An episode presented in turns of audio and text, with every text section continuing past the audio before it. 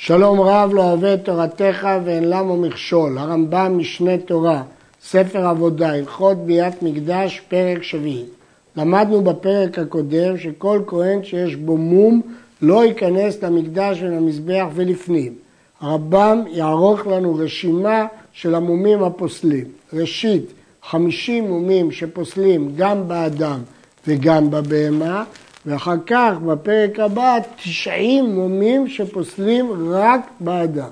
נמצא שיש 140 מומים שפוסלים באדם. כל המומים הפוסלים באדם ובבהמה 50. ואמרנו שמום שפוסל באדם ובבהמה עבודתו פסולה ואם הוא מזיד הוא לוקה. וזהו פרטן. חמישה באוזן ואלו הם מי שנפגם סחוס אוזנו מה זה סחוס אוזנו? הרמב"ם אה, לא פירש כאן, רש"י כתב תנוך האוזן, הוא החלק הרך שבאוזן.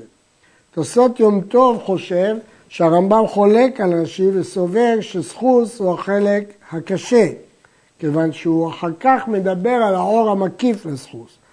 בפירוש המשנה כותב הרמב"ם אל ג'צרוף, ומי שיודע ערבית יוכל להסביר. חמישה באוזן ואלו הם, מי שנפגם סחוס אוזנו, איזה גודל של פגם, כדי שתחגור הציפורן בפגם, אפילו פגם קטן מאוד, שהציפורן תרגיש בו. אבל העור המוקף לסחוס האוזן, אין בו מום, בין ניקב, בין נפגם, בין נסדק. ב. מי שנסדק סחוס אוזנו בכל שהוא, אף על פי שלא חסר. במום הקודם דיברנו שהוא נפגם, עכשיו מדברים שהוא נסדק. ג' מי שניקב סחוס אוזנו נקב כחרשינה, חרשינה זה סוג של קטנית שנותנים לבהמה. בין נקב עקול, בין נקב ארוך, אם מצטרף לחרשינה, הרי זה מו. מי שיבשה אוזנו, ומה ההגדרה של יבשה? כדי שתינקה ולא תוציא דם. התייבשה, ואם היא תינקה ולא תוציא דם, זה מו. מי שהייתה אוזנו כפולה לשתיים, אפילו הגדי, שדרך אוזניו להיותם נוטות וכפולות, ובלבד שיהיו לה שני סחוסים, אז זה פסול. אבל אם אין לה אלא סחוס אחד, והרי הוא כגוף אחד שנכפל, כשר.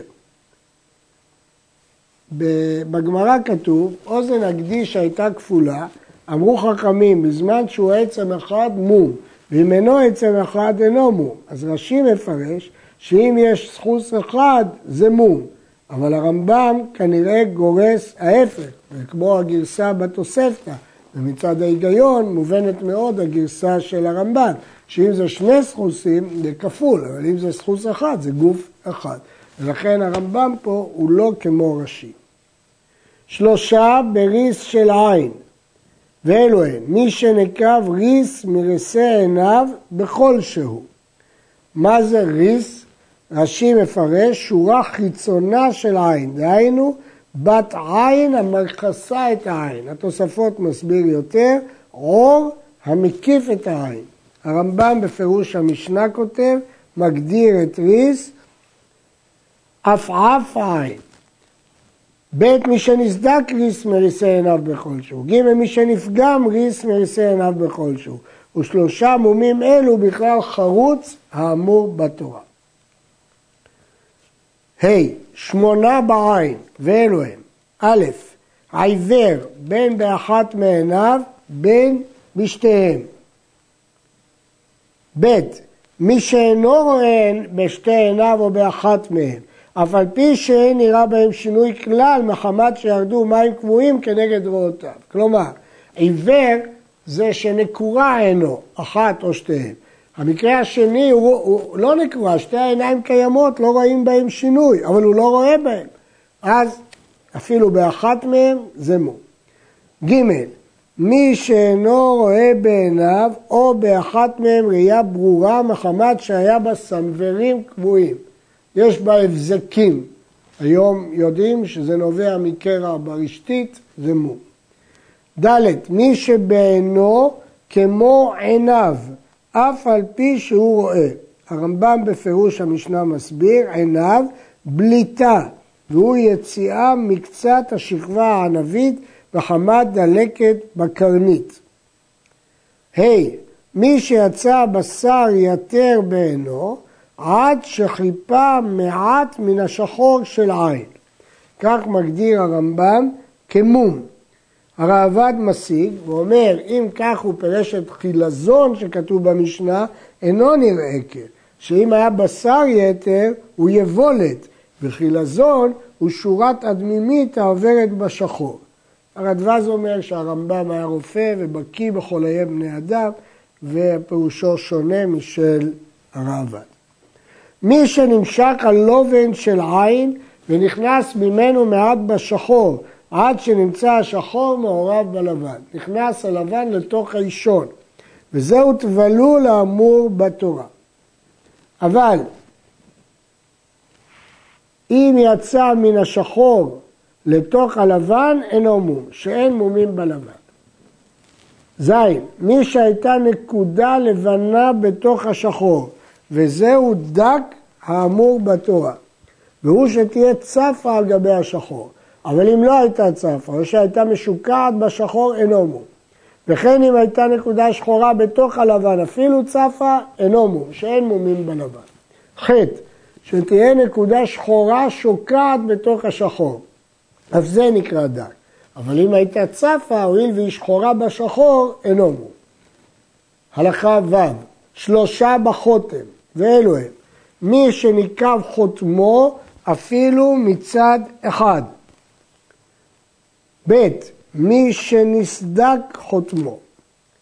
ג' מי שנפגם חותמו. ובכן אנחנו מדברים פה על החותם, אבל הכוונה מבחוץ. אם זה מבפנים, זה לא מום.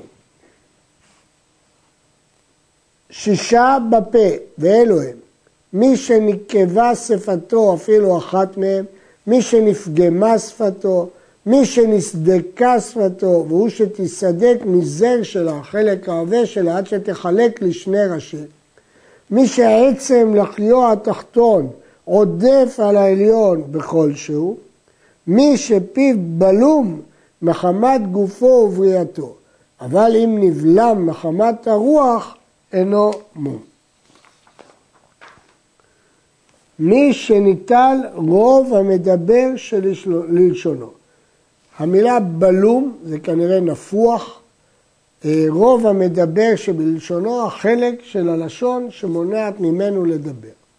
12 באברי הזרע, ואלו הם, מי שנמעך הגיד שלו, או נחטט, שהיא מעיכה יותר גדולה, או ניתק ביד, או נחרט בסכין, מי שנמעכו הביצים שלו, או אחת מהם, או נחטטו אחת מהם, או ניתקו אחת מהם, או נחרטו אחת מהם, מי שאין לו אלא ביצה אחת, אף על פי שיש לו שני כיסים, מי ששני ביציו בכיס אחד, הטומטום, האנדרוגינוס. שישה ברגליים ובידיים, ואלו הם, הפיסח, מי שנשמטה ירחו והוא שרוע האמור בתורה, מי שאחת מיעקותיו גבוהה מחברתה, מי שנשבר עצם ידו והוא שיהיה ניכר, שהעצם בולטת החוצה, מי שנשבר עצם רגלו והוא שיהיה ניכר, אף על פי שאינו ניכר כשעומד, אם ניכר כשיהלך הרי זה מום, מי שרגליו מבולמות מחמת עצמן ובריאתן, מפוחות מאוד, אבל אם היו מבולמות מחמת הרוח, אינו מום. ארבעה ראויים להיות בכל הגוף, ואלו הם. מי שיש לו גרב יבש כלשהו, וזהו הגרב האמור בתורה, מחלת עור, כלומר לשכין. מי שיש בו יבולת שיש בה עצם, וזוהי יבלת האמורה בתורה. מי שיש בו חזזית המצרית כלשהי, והיא חזזית קשה וכעורה, וזוהי ילפת האמורה בתורה. הלכה י"א כל העצם שבגלוי שנחרץ בו חרץ, הרי זה מום, והוא בכלל חרוץ האמור בתורה. ואין הצלעים בכלל עצמות שבגלוי. אם נשברו צלעות, זה לא נחשב למום, זה נחשב לעבר פנימי. ועוד יש שם שלושה מומים אחרים, ואלו הם. הזקן, שהגיע להיות רוטט ורועד כשהוא עומד, החולה, שהוא רועד מפני חוליו וכישלון כוחו, והשלישי זה המזוהם, עוד מעט נסביר. אבל הטרפה כשר באדם, למרות שברור שחסר בו עבר פנימי שהוא ימות, הוא כשר, הוא פסול בבהמה, בהמת טרפה פסולה לקורבן. וכן יוצא דופן אם הוא נולד בניתוח, כשר באדם ופסול בבהמה.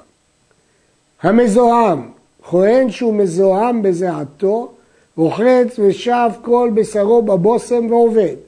הריח פיו רע נותן בפיו פלפל או זנגביל וכיוצא בהם ועובד. ואם עבד בזיהום זיעתו או בזיהום פיו, הרי זה חילל עבודתו כשאר בעלי אלו המומים כולם.